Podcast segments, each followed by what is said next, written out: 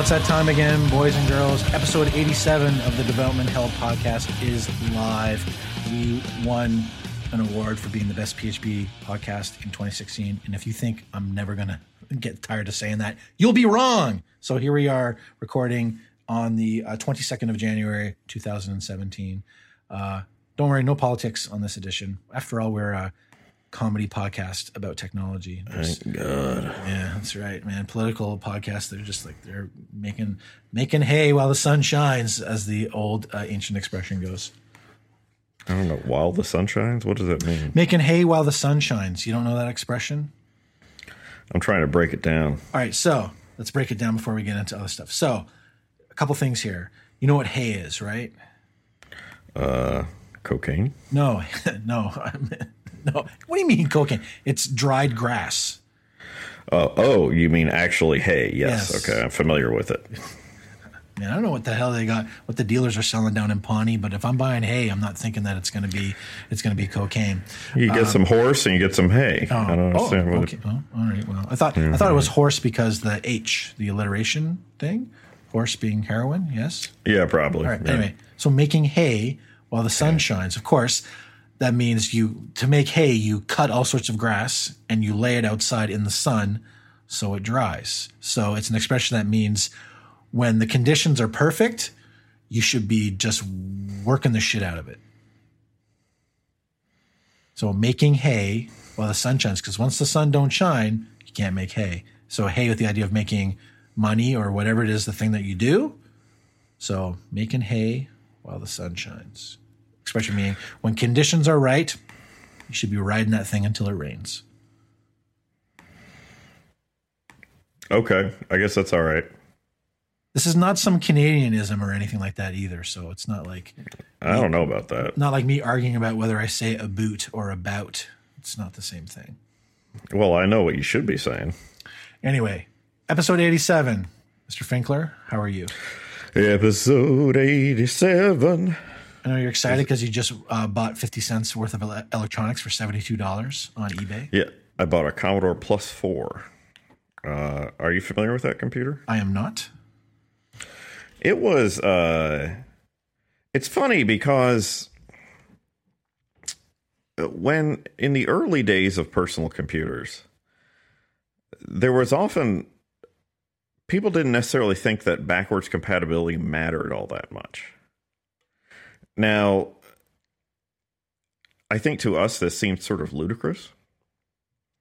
Like uh wouldn't you want like a new computer to come out that runs all the same shit as your old computer and you eat my cock breaking all z's in there are you even listening to me Yes, Mr. Finkler, I can hear you.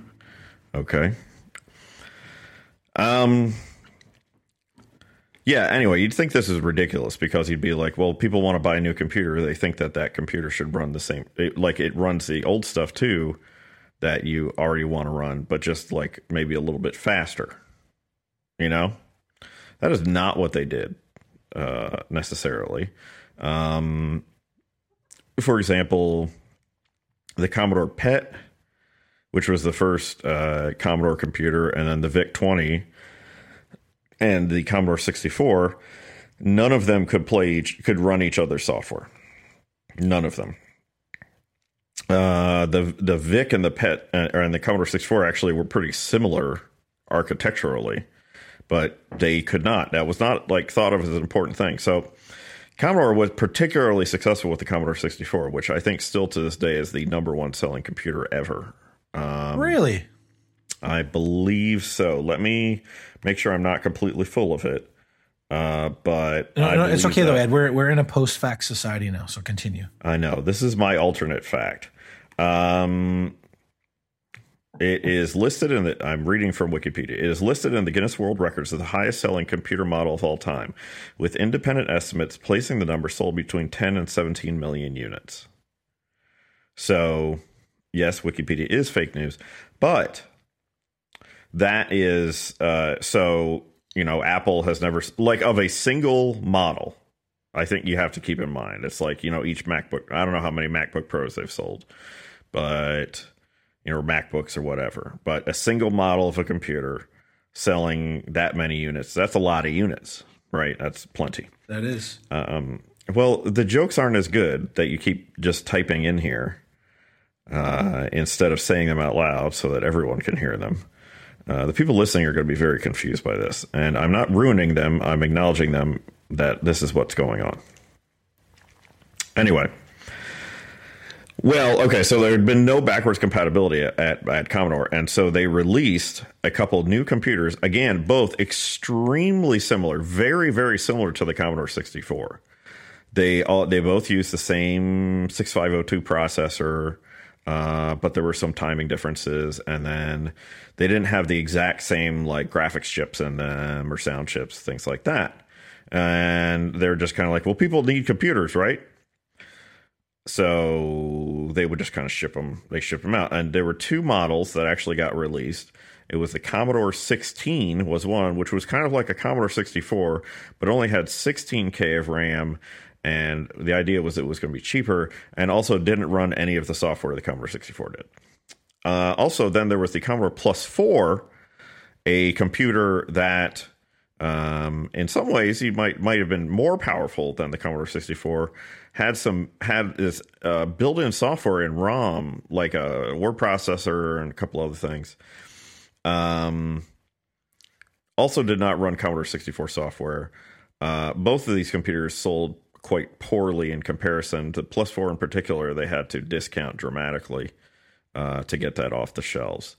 Um, and then the then Commodore did create uh, the Commodore 128, which was a Commodore. It was it it had Commodore 64 compatibility where you could boot it into Commodore 64 mode, which essentially made it a Commodore 64 would run the same processor, had access to the same chips.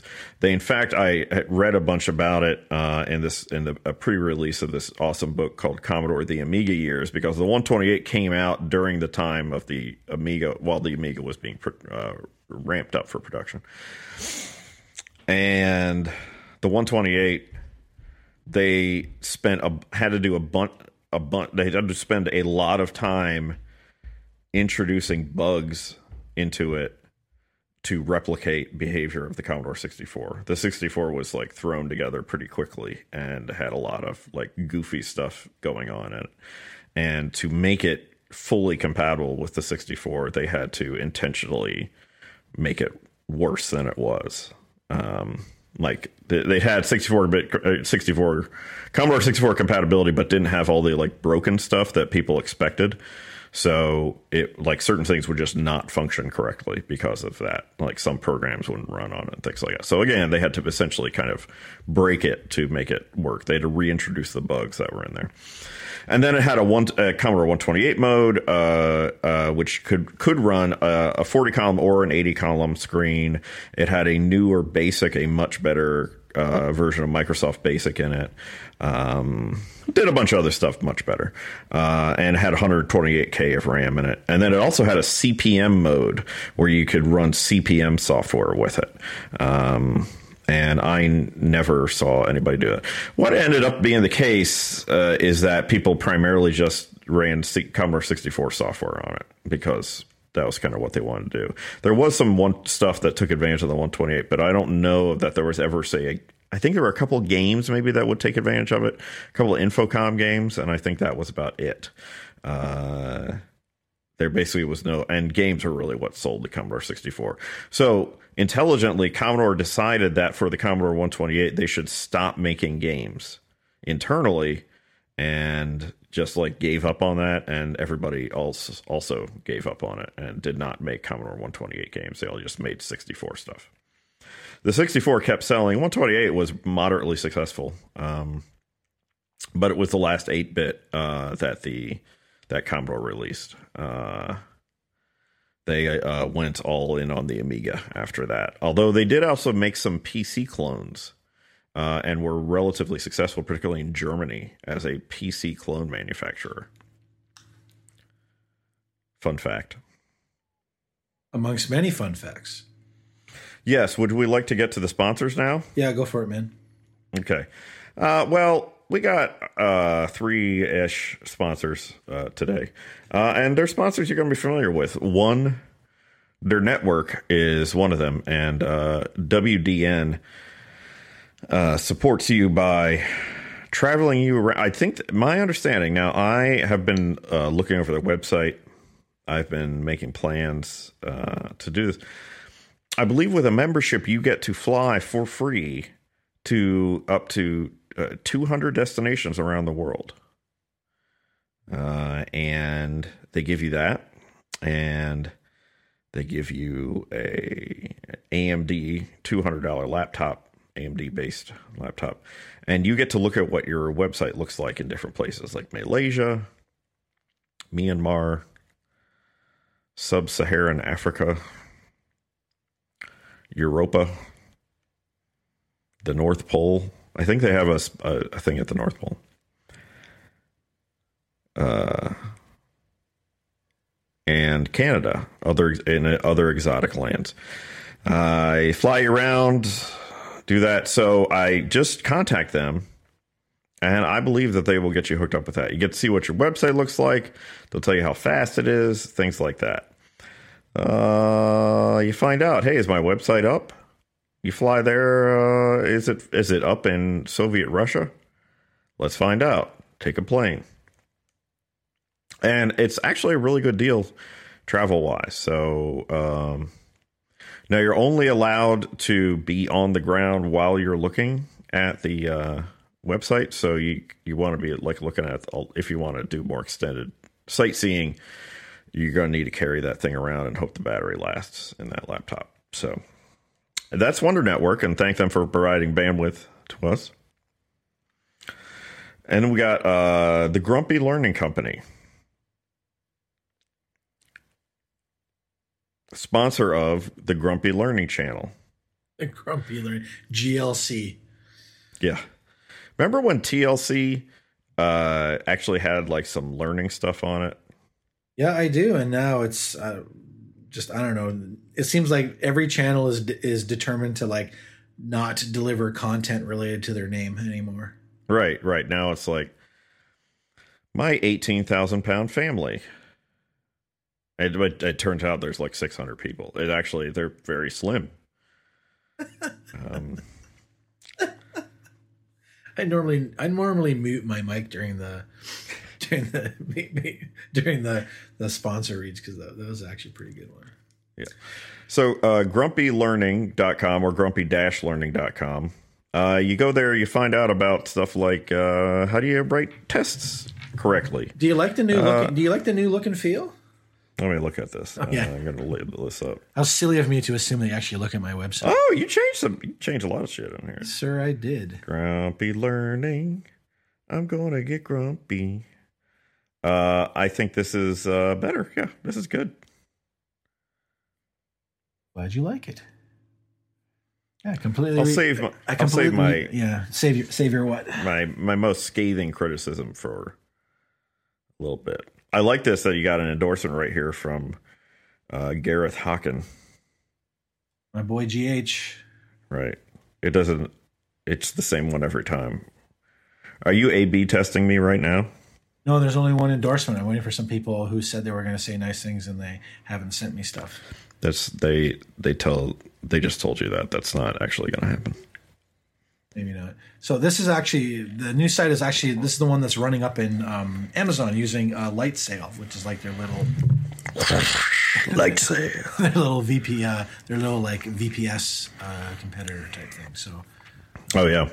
So I'm trying to move all my stuff to Lightsail. So yeah. Uh, so I, I, I, tell you, it was pretty easy to set all this stuff up, and um, yeah, I just uh, I I killed two books. I've retired them, so now I just have these two right now. Uh, killed two books with one stone. Yeah, minimum viable tests and the Grumpy Programmers PHPUnit Cookbook. Those are the only two offerings right now. Mm-hmm, um, mm-hmm. And so I'm formulating some plans to do uh, to turn the workshop that the uh, that was so brutally uh, terminated early by me due to lack of interest yep. to turn that actually into uh, a video series delivered like as a drip course. So you sign up and then you'll get the first video and a bunch of stuff to do. And then like the next week you get a link to the next video and on and on and on like that. A perpetual perpetual motion machine of uh, that funnels money into my PayPal account. I like that. I like that. It funnels knowledge into your brain and it funnels money out of your wallet into Grumpy's wallet. Yeah, that's that's kind of the plan. Keep that thing going. This is helping pay my this uh, Grumpy Learning pays my mortgage these days, so it's pretty good. That is good. That is good. So yeah, you go check out grumpy-learning.com or grumpylearning.com. Uh, and uh, it's got a, a fun new look and feel for the kids. Yep. It's still got these kids are so violent on this minimum viable tests. They're a little they're a little out of control. Unruly. You need to learn how to control your classroom, buddy. Yeah, I know. It's it's that's why the in person ones are so much more money. It's danger pay. Yeah, understandable. Uh, our third uh, sponsor is me. Well, not really me, but it's a nonprofit that I founded, open sourcing mental illness. You can check it out at osmihelp.org, O S M I H E L P O-R-G. Otherwise known as the Edward J. Finkler Foundation. Uh, my middle initial is not J, and that is a different person. Ah, and it is R, if you're curious and it's actually Roth. And I there's a guy, an artist who used to draw lots of like hot rod art, uh, Big Daddy Ed Roth. Yes, I'm familiar with that gentleman. Okay, some people, because for a while, not intentionally, I called myself in college like I would. I had some signature, like a sig on my Usenet post that called myself Big Daddy Ed and sometimes I actually called myself Ed Roth because I thought that sounded cooler, and it was like a pen name. It was, I don't know, it was stupid. Anyway, uh, some people thought I was that guy, nice. and like emailed me and were like, "Hey, are you the Big Daddy Ed Roth?" And I was like, "Oh no, not that guy. Sorry." it's kind of like uh, being named Michael Jordan or Michael Bolton. Ugh, rough. Yeah, exactly. Why, why, should I change my name? He's the guy that sucks. uh, we will have to watch yeah. that when we do the uh, when we do the big one. Uh, for those who don't know, Ed and I were talking about this beforehand. How we're, we're getting close to the hundredth podcast. So mm-hmm. one of the ideas I had, I keep I keep threatening to come down to uh, uh, to uh, Ed's home in um, East East. I, I want to pronounce this correctly. It's not Lafayette. It's first. It's not East, but okay. Whatever. Continue. What's e- the opposite of east? Uh, north. So Jesus Christ. North Lafayette. Both wrong on two accounts. Both directional and pronunciation. I just can't do it. I just can't do it right. It always comes out as Lafayette. Sorry. You just don't say Lafayette. You just say Lafayette. Lafayette. You did it. Yeah, well, you get good boy points. I get good boy points. Settle down there, Squirrely Dan. All right. Um, I haven't done finished talking about the importance of open sourcing mental illness. Ugh. Uh, yes, keep we'll probably have a fundraiser coming up here, but uh, we're doing lots of cool stuff and to help uh, improve mental wellness in the tech community for employers, employees, and open source community members. Uh, we got a bunch of resources available, free handbooks. All of our stuff is Creative Commons licensed. You can see talks, uh, and uh, actually, next week, um, if we get this out quickly, maybe before this comes out, or maybe right after this comes out, on Wednesday, we're doing this on Sunday, so Monday, Tuesday, Wednesday. I'm actually going to be at Google in Chicago uh, doing. I'm going to be a speaker in their Talks at Google series, and uh, that'll go up on the interwebs too. So I'm doing that about uh, open sourcing mental illness, and it's all good stuff and uh, come here uh, to osmihelp.org and give us some money. So thank you. Give all right, I'm done. Give Ed some money because he needs it mm-hmm. more than I do. All right. All tax deductible. Yes, all tax deductible. Yes. Or, well, anyway. If you're in the U.S. Yes. Yes. That's you know that's also a source of, of like a bone of contention for me because there are lots of good causes I would like to donate to, but it's uh, not being American Uh, it's weird. I worry about two things. Number one, I throw money in and I don't get a tax deduction. And number two, I worry about. I mean, I, I'm sure I'm already on a bunch of lists already, um, but I I can't imagine what type of list I end up on as a foreign as a foreigner contributing to like social advancement and uh, causes you know causes like that could make Right. thi- could make things could make things uh, at the border very uncomfortable especially after before we get on to the main topic uh, people might be aware that there was a bunch of big uh, protest rallies uh, on the weekend and several canadians were like yeah i want to go down there and support this thing and uh, to the surprise of nobody that understands how a border crossing actually works Yeah. any- anyone who said that they were going down there to join the protest got s- sent aside for secondary screening and like search Well- and told, uh, yeah, no, you're not coming back. And if you try to come back uh, today, cross at any other border crossing, we'll have you arrested. Some people, of course, I think the natural reaction would be like, "What the hell are you talking about?"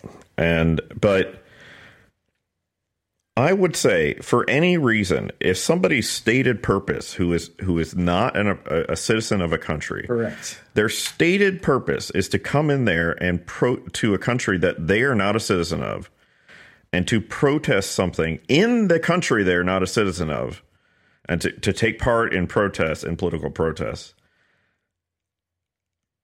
I don't think I'd let them in either. Yes. I know because I had I got into a And I'm a big sub. I, I have tons of friends who were in all these protests. I think it was great. I, I, I I appreciate your support from outside of our country, but people that this is kind of about us, and you could protest in your country. That's fine. yeah. But things get really squirrely when you start going into other people's countries and start kind of messing around and like protesting stuff. Yeah, Because yes. Yeah, so like- not, yeah, so not to belabor it too long. Like I got into a brief conversation with some people about this, and I was like, uh, people like some people started getting indignant with me, and I'm like, hold on. I said I cross the border all the time. I always have to give uh, a, a reason for my visit and where I'm going. And I said, am I am I shocked that people are getting turned back at the border for saying that they're coming down to protest? No, and no one should be shocked because the way things are right now, countries are very jealous of their borders. You know, the the modern nation state is like what 200 years old or something. So this is a relatively recent thing, right? And do I believe the borders between the US and Canada should be open? Absolutely. So much trade flows through there. It is probably in both countries' best interests to have uh, like an EU style thing where Canadians and Americans can cross back and forth across the border with no problems, right? That goods and goods uh, flow back and forth, no tariffs on things. I I think that's good because I think it does benefit everybody involved. But to like to get like to get up in my face on Twitter, and I was very respectful to people about this sort of thing. I'm like, look, man, like I, I get it. You you don't you think this isn't cool. I said I'm pretty sure that if Americans said they were coming up to Canada to protest uh, in a Canadian protest, I'm pretty sure the Canadian people, border people, they're going to turn you back too. Oh, they tell him to get the fuck out. Yeah. I don't have the same rights because I'm not a citizen. I don't. I have only the rights that they that I'm that are are gifted to me by the Canadian people. Yep. And one of those rights is not I I have freedom of speech in my country. Not in your country. I have freedom Yeah, of protest yeah. in my country, and not your country. Canada's free speech laws are very, very. Oh, and they're very different. So, ones. Yep. so yeah, or like I, I can't, I can't walk into Mexico and start protesting stuff.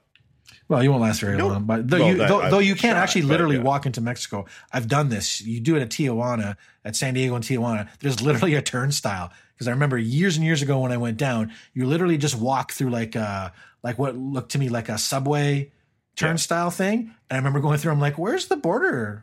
Like, where's passport control and stuff? And my uncle, who has lived in Los Angeles for like 50 years, just laughed at me and said, "There's there is nobody stopping uh, you going into Mexico." Uh, anyway, enough uh, enough about that nonsense. Let's get on with our show. Uh, we asked people uh, earlier today on Twitter to send us some questions. Uh, all of you suck except for two people that sent questions in. So, you know, I, That's true. maybe we're never, maybe we're not going to get voted for 2017 podcast, but come on, people, is it that hard to send us a question? Um, but we do have two questions, and we're going to see how this goes. And we have another topic in mind. Uh, but I somehow I think our responses to these two questions are will take up the the rest of our podcast since we're already like 25 minutes in, and we're trying to keep this to like an hour. We're So- doing important stuff. so our first question was from our one of our wonderful listeners and friends who I have met in person. Ed, I did meet him when I went to Australia to speak at PHP Australia, and uh, Michael, and he's like he's waiting to find out how we're going to pronounce uh, his name. It's Michael Drinda, like down under Drinda. Oi, Drinda! Oh, Drinda. Drinda! Right, Foster's mate. Anyway, so we're going to get on to the question. He asked us uh, if you were not programming, what else would you have been doing? Was there a time where you didn't see programming as a career? So, Ed, I'll let you go. Actually, you want to go first or you want me to go? I'll go. Uh, Gigolo. All right. Go ahead, Jugalo. No, I'm saying that's what I would have done. you would. Dude, I don't know any other way to say this. I, I think that would have been a dead end career for you, bro. I there's some people who desperate people. Um, excuse me for a second. I got a cough. You go ahead. So, what would I have been doing? So, Hi.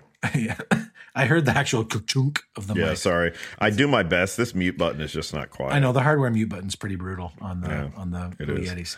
All right. Uh so um, you gave your funny answer. I will give. I, I have real answers. all right. I'll, I'll give my sort of real answer first. So when I I'd had a computer forever. When I was a kid, I got a VIC 20 when I was like 11 years old. So like this Mm-hmm. is like 34 years and counting that I've always had like a computer around.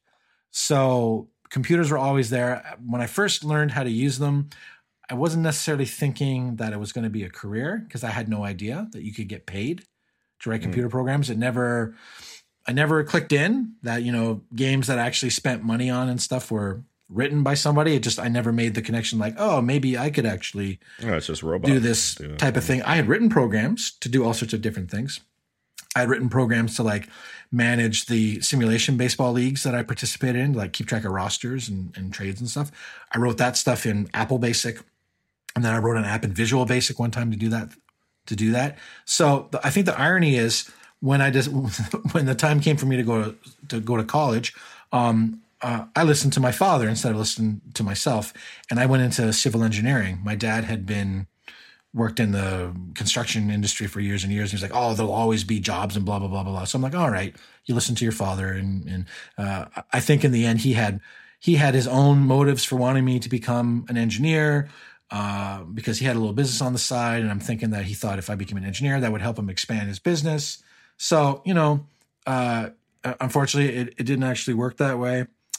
Um, you know, so it, it's just ir- ironic when I chose not to go down the computer related path. Um, it was terrible. And when I got out of school, the construction industry was like in this huge slump. And this is the days before the internet.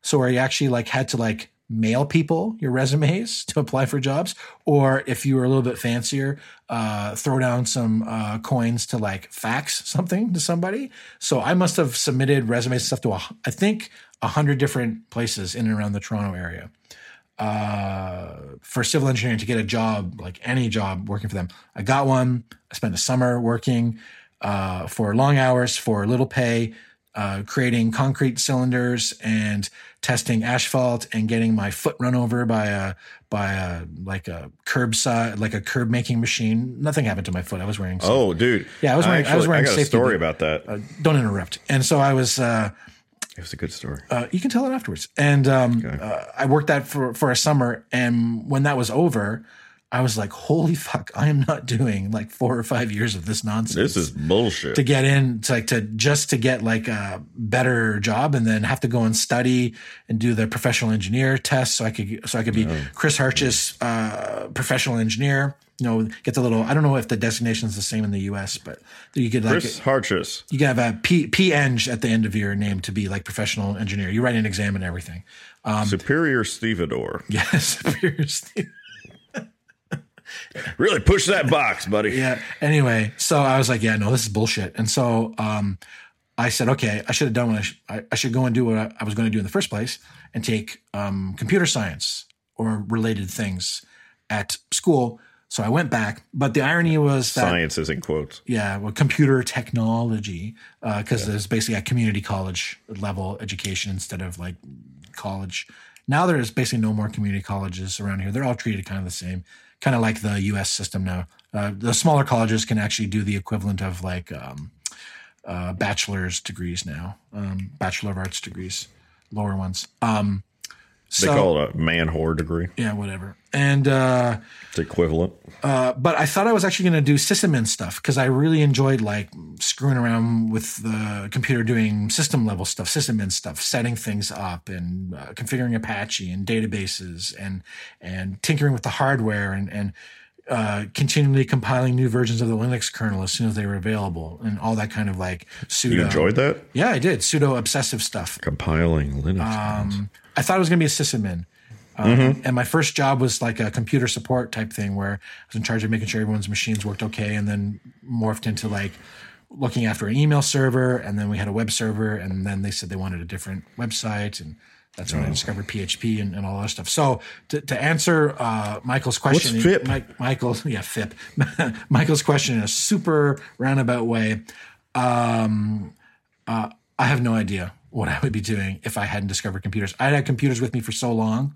It was just such a natural and comfortable thing to be in front of a computer doing something. So it just felt so good and natural. man. the the the di- the divergent future would have been if I would have been would have been if I hadn't gotten a computer.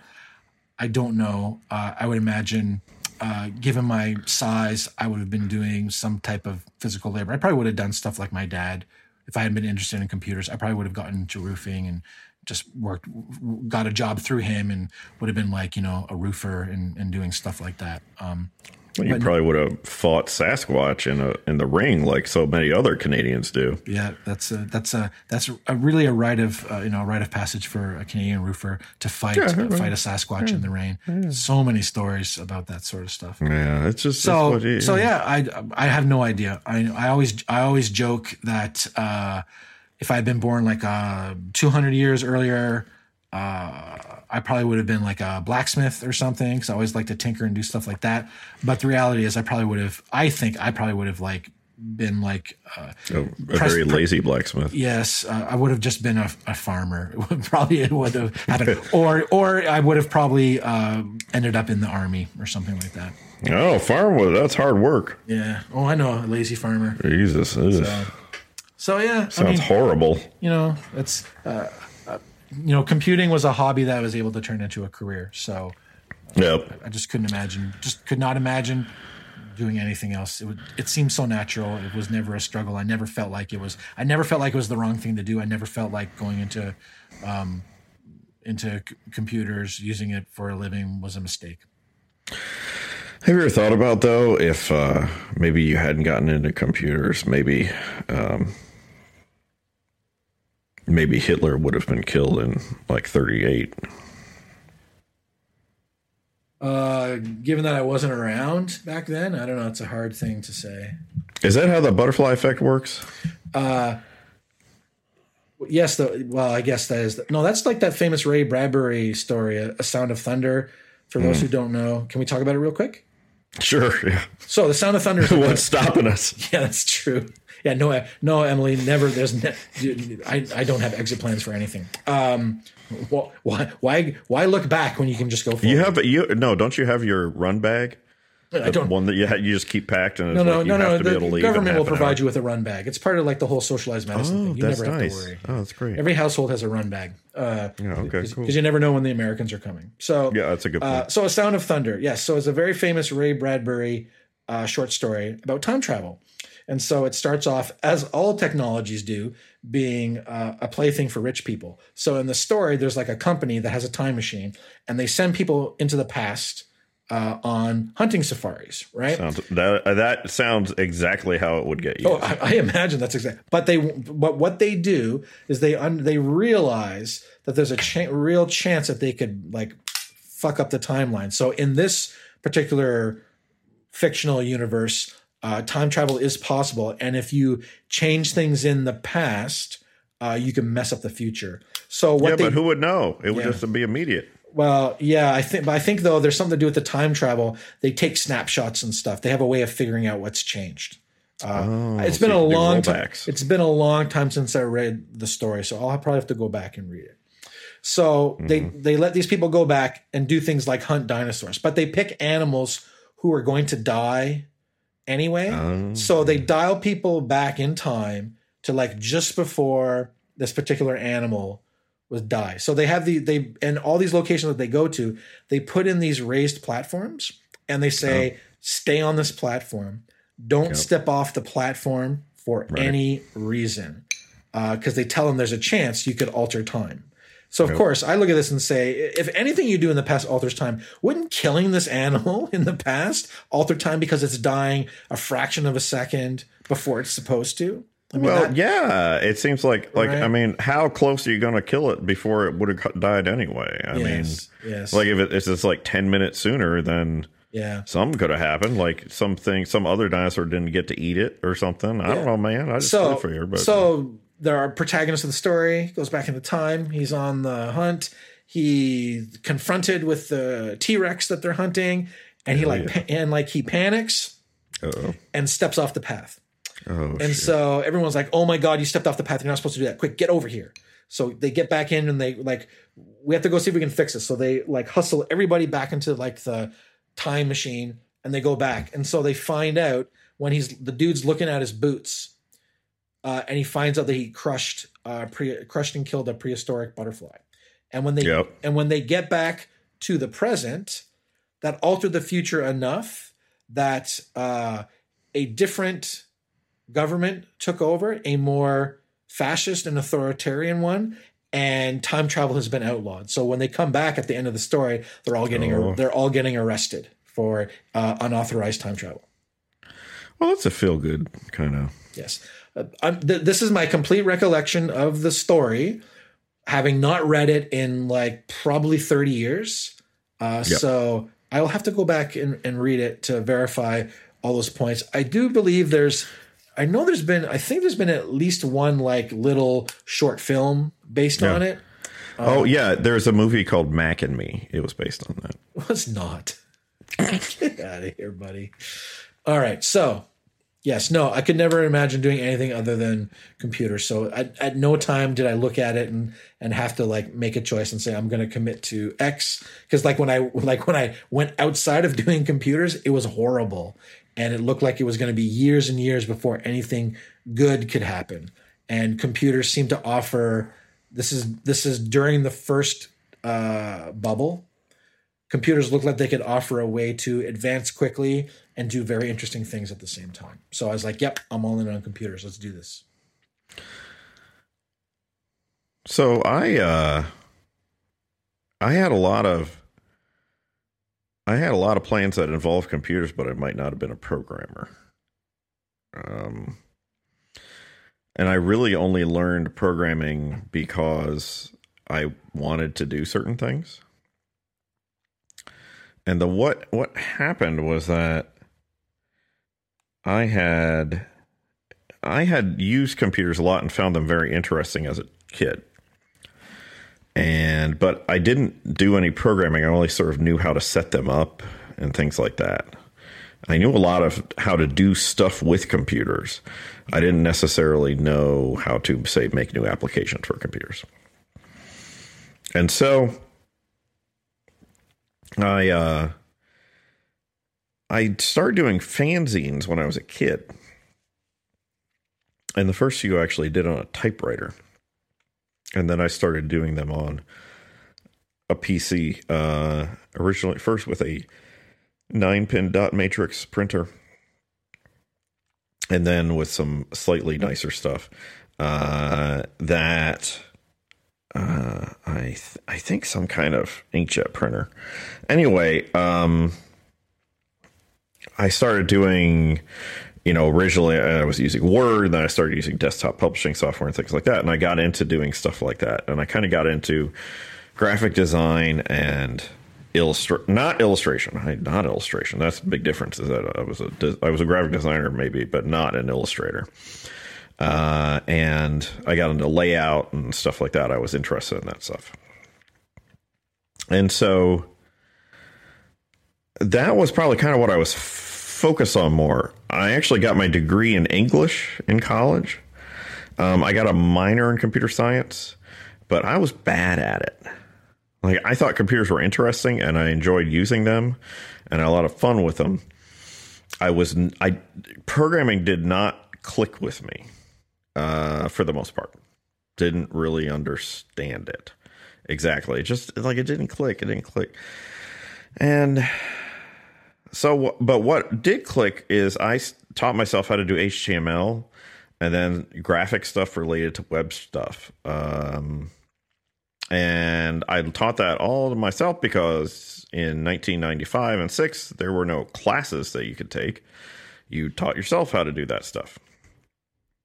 So I learned HTML and graphic design for the web and then when CSS came along I did CSS stuff and got into that. But I, my first job, well, the first job I had was a support person at an ISP, a dial up ISP. But the first, like what I call post school job I got, proper job, was being an HTML and designer guy for web pages. Um, did not do any programming. And it was somebody who introduced me to PHP in trying to figure something out, and me trying to figure out how to do a certain thing, and and uh, where I remember I built I built something, and I think I used JavaScript for it uh, to take like form inputs and then figure stuff out and and it was like I knew enough about programming to do that but then I couldn't figure out how to save the state because there really wasn't a way to save the state because I didn't have any server side stuff and browsers didn't have like local storage that I knew how to store things. I guess you could have stored it in a cookie as long as everything could fit in 4K, but that was about it. And so somebody was talking about PHP, and I, I decided I would re-implement it in PHP, writing it on the server side, and that would give me a you know how to store stuff, uh, you know, save the state of the application, and that is how I started programming. And then everything since then has been me just figuring out how to do stuff that needed to get done, and I didn't have a plan or any of that. I just kind of fell into it. I've never had a career plan. I've never any of that stuff. I'm not telling you that you shouldn't have a career plan. You should probably try harder than I did. Uh, but I never had a career plan for anything. Um, there are other things that I could have ended up doing that, like I got I got a degree in English with a writing concentration. Uh, it turned out I didn't actually enjoy writing that much. I'm not terrible at it. I'm not bad at it, but it's not something I like fabulously enjoy doing. Um, maybe if I made myself do it all the time, but I have constant struggles with uh, with motivating myself to do it, and I just think that it's, it's not something that I really enjoy. I, I found from doing fanzines that I liked the visual aspects and creating things a visual far far more than than the writing. I could do the writing. I really liked the layout way more. I actually enjoyed that. Um and so I it's possible though. I mean, I was getting a degree and was thinking of and and actually even did some freelance writing uh for some other like for some music stuff and also for some video game stuff uh, even in some a few national magazines like video game magazines uh, when i was young uh, 17 18 19 20 uh, but i you know I, I just wasn't i wasn't great at it first off. And then also i just was not uh, i think it was it just wasn't something i was sort of passionate about. I wasn't super productive with it or prolific uh, and so that made that kind of tough. Um, I probably, if there was any money to be made in it, I might have ended up being a musician, like a like write my own music and release my own music stuff. But there is, I just even then it was very hard to do, and it is now basically impossible, particularly if you don't want to play live.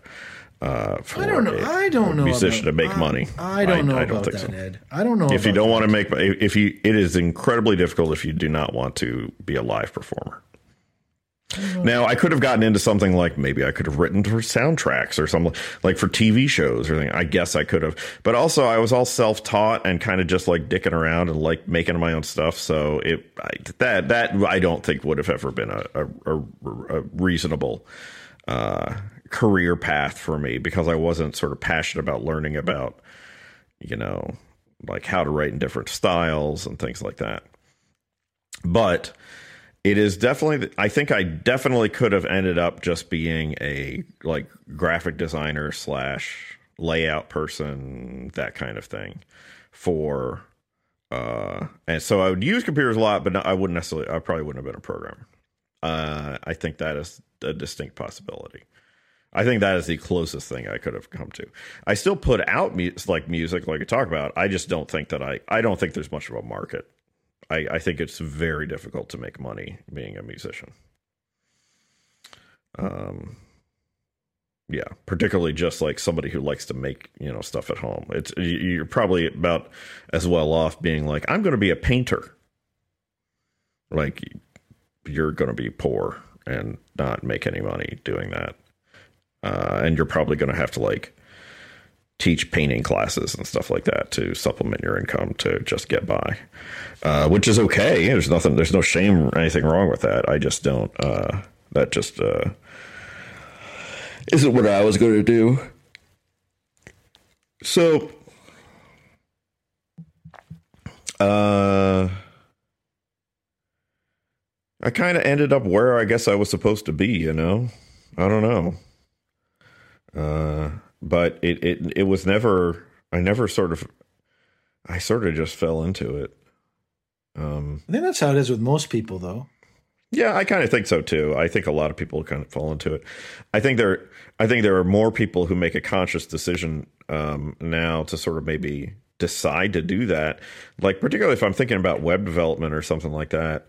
It's different than when I started doing it because when I started doing it like you had to learn yourself how to do that. There were no classes for it. And now there are lots of options to be like, uh, this is what I'm choosing to do as a career. You know, that's kind of different. So, Yeah, I, I would say I've been like more deliberate and calculating about stuff like later in my career, but I but I never sat down before I got into yeah. you know getting paid to to pound away at a keyboard. Um, never made those type of things. It's just once I got into it and discovered the things that I that I was good at and the things that I wasn't good at, and then started formulating the the plan that I've talked about the few times I've been allowed to speak about my career.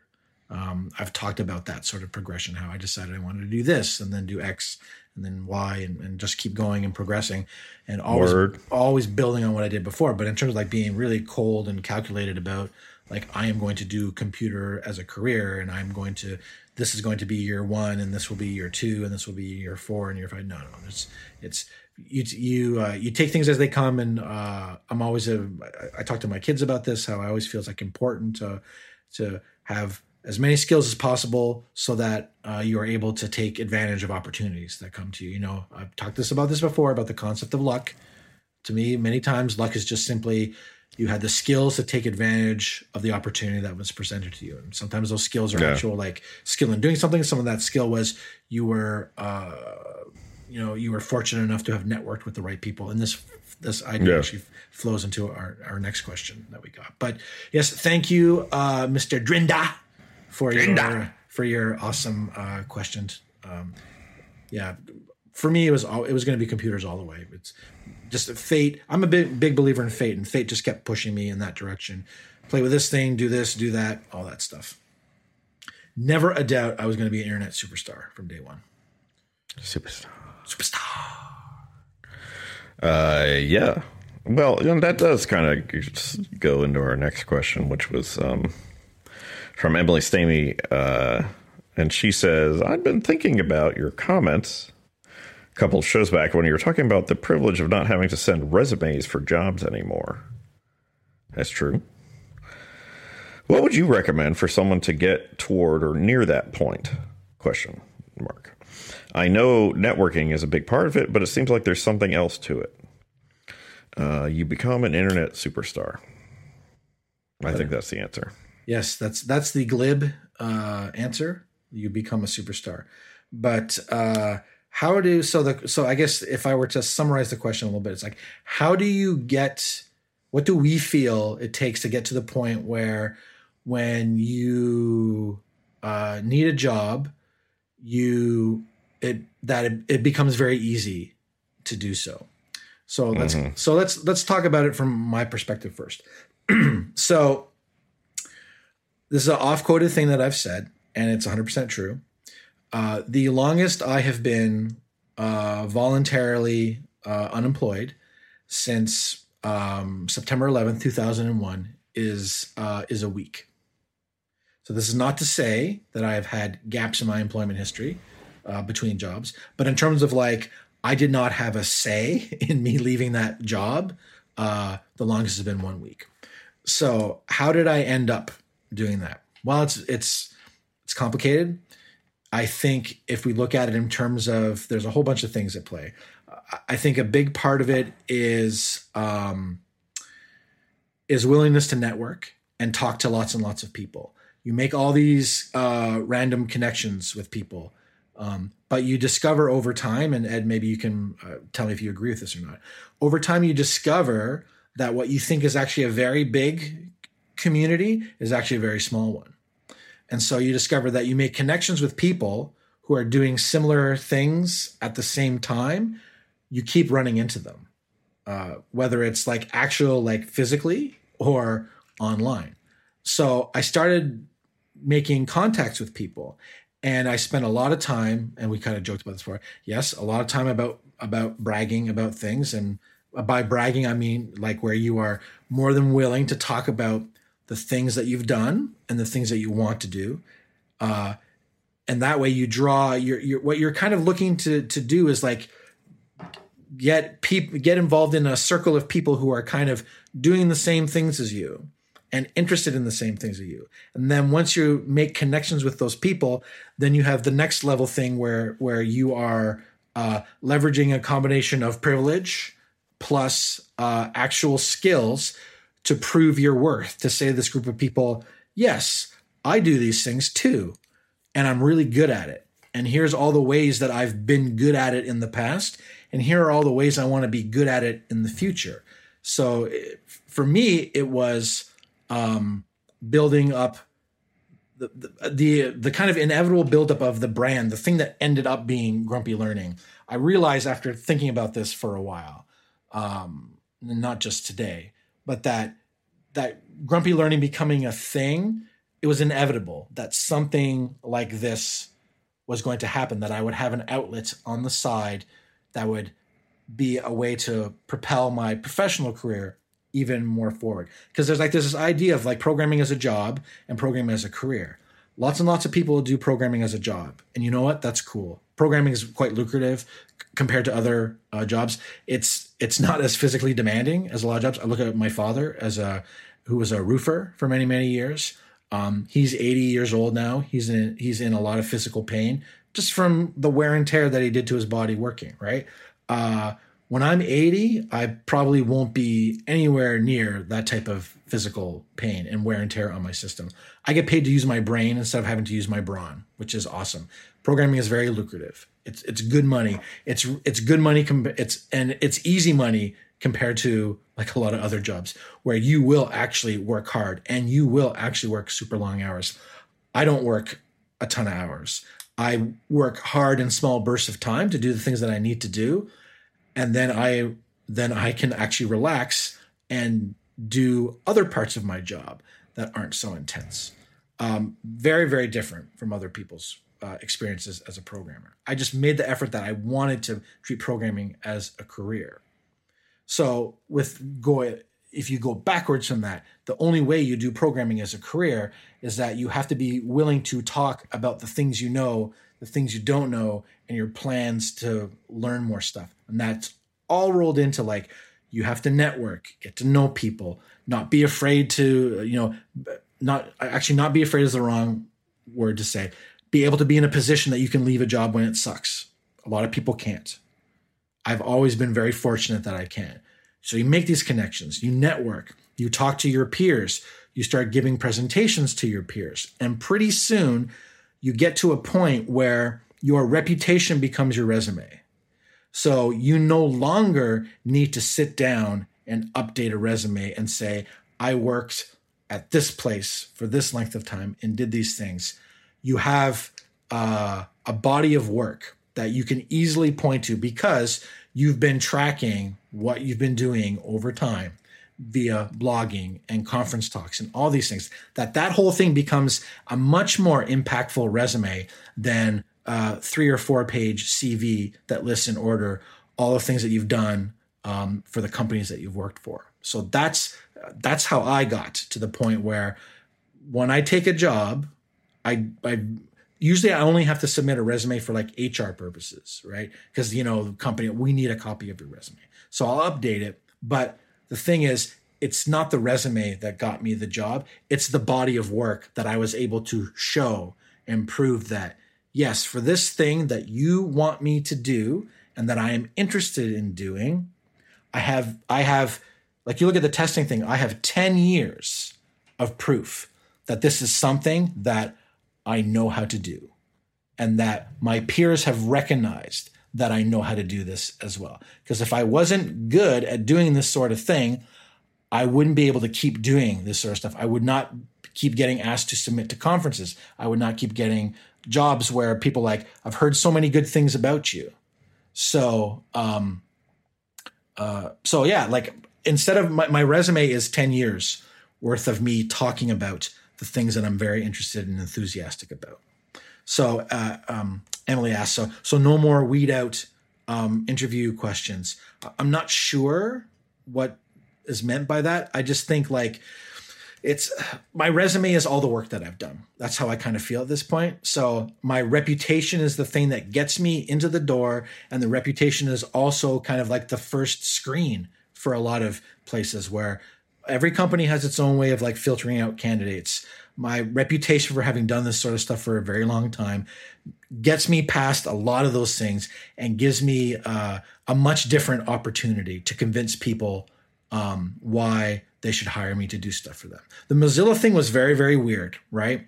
I had known uh, Laura Thompson for a very long time in terms of like internet time 2007 2008 so almost 10 years ago i first met her so uh, Laura had kept an eye on me over all those years because I had said to her, anything ever comes up, consider me. So in that case, I had a champion there because I had stayed in touch with these people and watched where they went and paid attention. Yes, it's a lot of work sitting here on Twitter, watching people, what they're doing. And I do keep track of where people are and what they're doing. Uh, because some because many times these people are are friends that I've made over the time, and people who are doing interesting work, I keep an eye on. So this is why I'm on Twitter and watching people do stuff and talking to people because you never know when you get an opportunity to say, "Hey, you know, Ed, I see you're doing this cool stuff at Graph Story, and Graph Story has blown the fuck up and it's going good. Sounds like you finally have a need for somebody like me. Do you have anything?" These are kind of like how my past job conversations have gone for the last, I would say, uh, four or five years now, where I very rarely have to like apply, submit a resume because I worked so hard to build up. It sounds so egocentric, and it, it is very much egocentric, where I built up the brand of Chris Hartjes that when people think of me, they associate me with certain skills and certain accomplishments, right? So that becomes my resume instead of a piece of paper that I attach to an email. To me, that's yeah. to me that's the best explanation I can give of how do you get to the point where getting jobs uh, is so easy that you don't have to worry about submitting resumes and fighting through people's filters. Yeah, um, I think I think that's uh, I think the the thing is at the end of the day, it's getting to the point where people again know you by reputation either by reputation or by personal interaction and they're much more likely to not feel the need to vet you because they feel like they don't need to because they've already vetted you one way or another by knowing you. Um, so things like weed out questions in in interviews where they ask you like how do you you know find an item in an array? Or you know or or some sort of algorithmic stuff or things like that it's a it's a cheap way of weeding out people so that they don't bring they don't accidentally hire somebody who has no idea what they're doing. Um so that's and and and the resume and you know you can write down whatever you want on a resume so you can't just trust that. Um so the but the resume is i mean there's a couple of things you'd say. Warren first off um yeah you probably should kind of keep your resume up to date because there's new people you're always going to interact with. There might be people who look at linkedin or whatever. I don't i don't like keep a copy of a pdf copy up to date but i do keep it, you know, my, at least my job history up to date. Um, but I haven't had much need to, uh, to sort to like cold, uh, get stuff. It's if you blog and you publish and you talk to people and you do stuff, man, it was not my plan. I had no plan to like that this was going to benefit my career. I just like getting in front of people and yapping about stuff. Um, it turns out that that's actually very helpful for your career. Uh, but that was not my intent. Uh, and for a long time, I was quite I was quite content uh, at the j- gig I had, so I wasn't like job searching. I didn't change my job once I got to Purdue for almost ten years. Um, and since then I haven't since the job I uh, since, since I joined Purdue, I have not had to give anybody a resume to get a new gig. Um, and I have avoided any kind of these, you know, jump through the hoops questions. But partly it's probably because I also uh, have gotten opportunities to choose where I want to work. Uh, I've worked a lot of remote stuff. I've worked a lot of it based on reputation, and people who know me say, "Hey, you should talk to this person." And they don't. We end up not having. I want to have a conversation with you. I want to get to know you, but I just don't. You know, I don't. I don't find those kinds of interviews where they're asking me stuff about, uh, you know, uh, a sort of specific, like a technical quiz kind of thing. I don't think that's particularly useful, uh, and I find it unpleasant. Yeah, uh, Ed. Also, to interject a little bit too, I think also yeah. uh, uh, another way, like another thing to realize as you go forward to when when your skill level gets up to a certain point and you've been able to prove that skill level, you should be able to apply for jobs where they're not going to do be doing these type of weed out things. Like if you find yourself in a position where you're constantly having to apply for the kind of like junior and entry level positions in organizations, yeah, they're going to use those type of show me how to implement a linked list in PHP and, and other stuff. But the thing should be like it's uh, I don't know, it's like it's like a weird combination of like proof of all your skills plus a healthy ego plus uh the confidence that belongs to mediocre white men to like apply for a job like no i want to do this job. And instead of looking at saying instead of saying oh i'm not qualified for that job instead just say i want to do this job and let me figure out how i can get to do this job. So the type of positions that at this point in our careers that you and i are like interested in doing there is absolutely none of this uh, I will stand in front of you and prove my worth stuff going on. It's just, it's just, I'm not going to stand for it. And I'm sure wherever, you know, if the graph story thing doesn't work out or whatever changes, like I'm sure you're not going to sit there and stand in front of a whiteboard and prove something that is either irre- irrelevant or that you already know how to do. So mm, I ain't got time for that. Yeah, I, like I, I, I, um, I, I don't know how to to give Emily proper advice on that part because it's very, very weird because it has been so long since I've had to do that sort of thing that I no longer even think about that as being like a requirement when I'm interested in working somewhere. I just find out who do I need to talk to about this position and then state my case that I am eminently qualified because of this and point to all the stuff that I've done. I've done like summaries for people. I did a very good letter for a position one time saying why you should hire me. And that was the letter that I sent. This is like maybe six, seven years ago.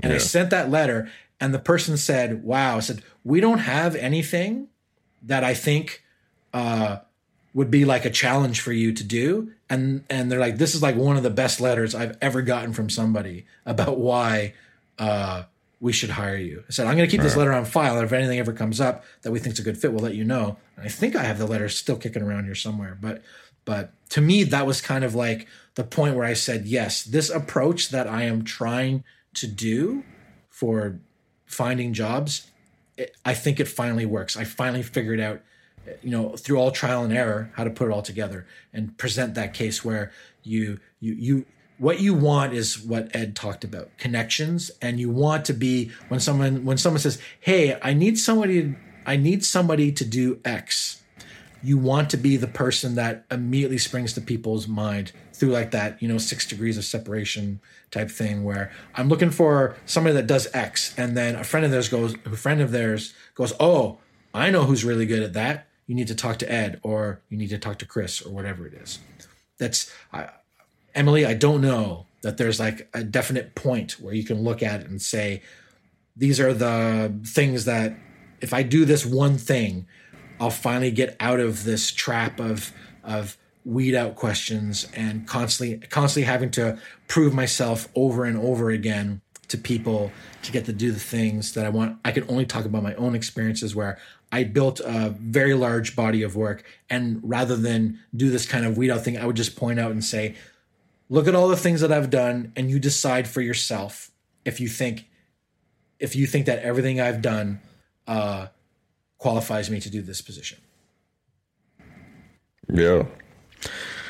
Yeah, so I think it, it's t- it's tough to define that, and it's hard because I think we've been lucky too. We've had a lot of options that some people might not have. Oh, for, for, sure, for sure. I, I mean, at, shit, yep. it's gonna it's gonna be harder. It's gonna be harder for a lot of people than it was for me, where I basically bumbled my way through it.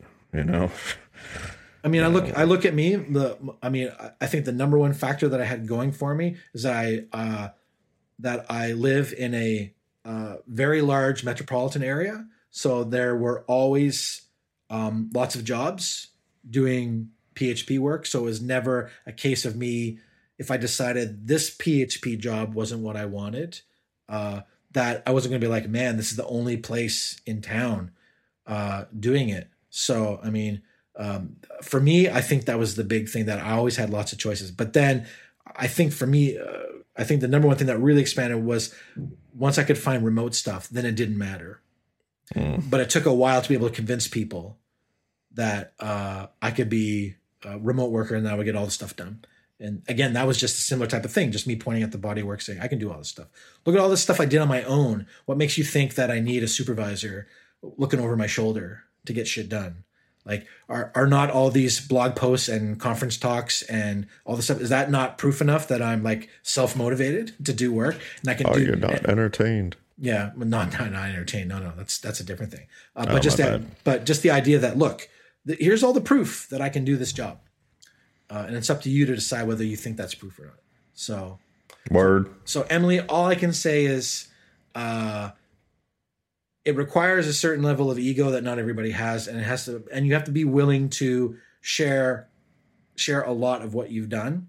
And if you feel uncomfortable, lots and lots of people are uncomfortable with talking about themselves and yeah. their and their accomplishments. This is, I mean, I don't think there's any denying this. My personal opinion is that to turn programming into a very long and satisfying um, career, you have to be you have to be willing to talk about the things that you've done. It doesn't have to be bragging. It doesn't have to be ultra aggressive. It doesn't have to be technique X sucks. You should do Y. No, it has to be a willing for you to constantly be saying, "Hey, check out this thing that I did." I'm going to talk about it briefly, and then I'm going to move on to the next task. And then, oh, look at this thing that I did. And you, again, you talk about you need to build up that proof that body of work. Instead of the two page resume, you need the uh, 300 page summary of all the awesomeness that you've done. That's for me, that was the thing that got me to the point where I am now. And again, if you're if you're uncomfortable talking about yourself and your accomplishments, I think it's going to be really, really. I think it would be really tough to duplicate the success that I've had getting to the position where where being involuntarily unemployed is like it just just doesn't happen anymore fortunately for me so i know that's kind of a lot of a lot of stuff to unpack there but i think it starts off with a little bit higher level of confidence and a willingness a willingness to talk about what you've done and to say to people this is proof Yep. so i don't know man i don't know what else i can add I think it's a uh, man. I'd put a bow on it. Put a bow on that. i'm just having a drink while we talk here All right. Well, I kind of feel like we're uh, we're doing pretty good here. I think we got a nice little uh, program.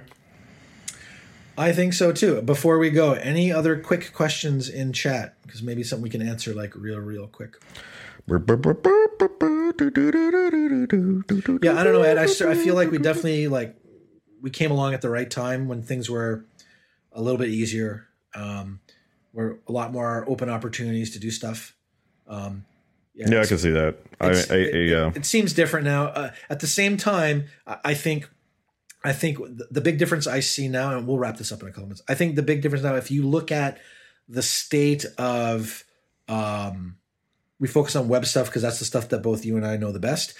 yeah. Your ability to build interesting web stuff, uh, I think is, um, I think it's easier now. There are so many more tools to help you go from idea to implementation so much quicker than what existed in the past. You look now in terms of, I think just cloud computing is the hugest thing. The ability that you can build something pretty robust uh, that can withstand a lot of traffic um, a lot quicker than than you used to be able to pass. Just you have so many tools that kind of like uh, the- the the thing now is that I think that the the the scaffolding is a lot easier now.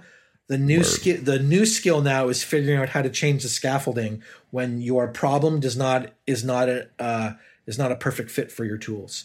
That's a skill people people needed to be able to in the past. People like you and me, Ed, we learned how to build the scaffold because the tools weren't there. We had to learn how to build all those underpinnings. We had to learn how CSS worked and HTML and frameworks and how model view controller and databases and all that stuff. We had to learn how to do all that stuff because there were no tools to help us shortcut it.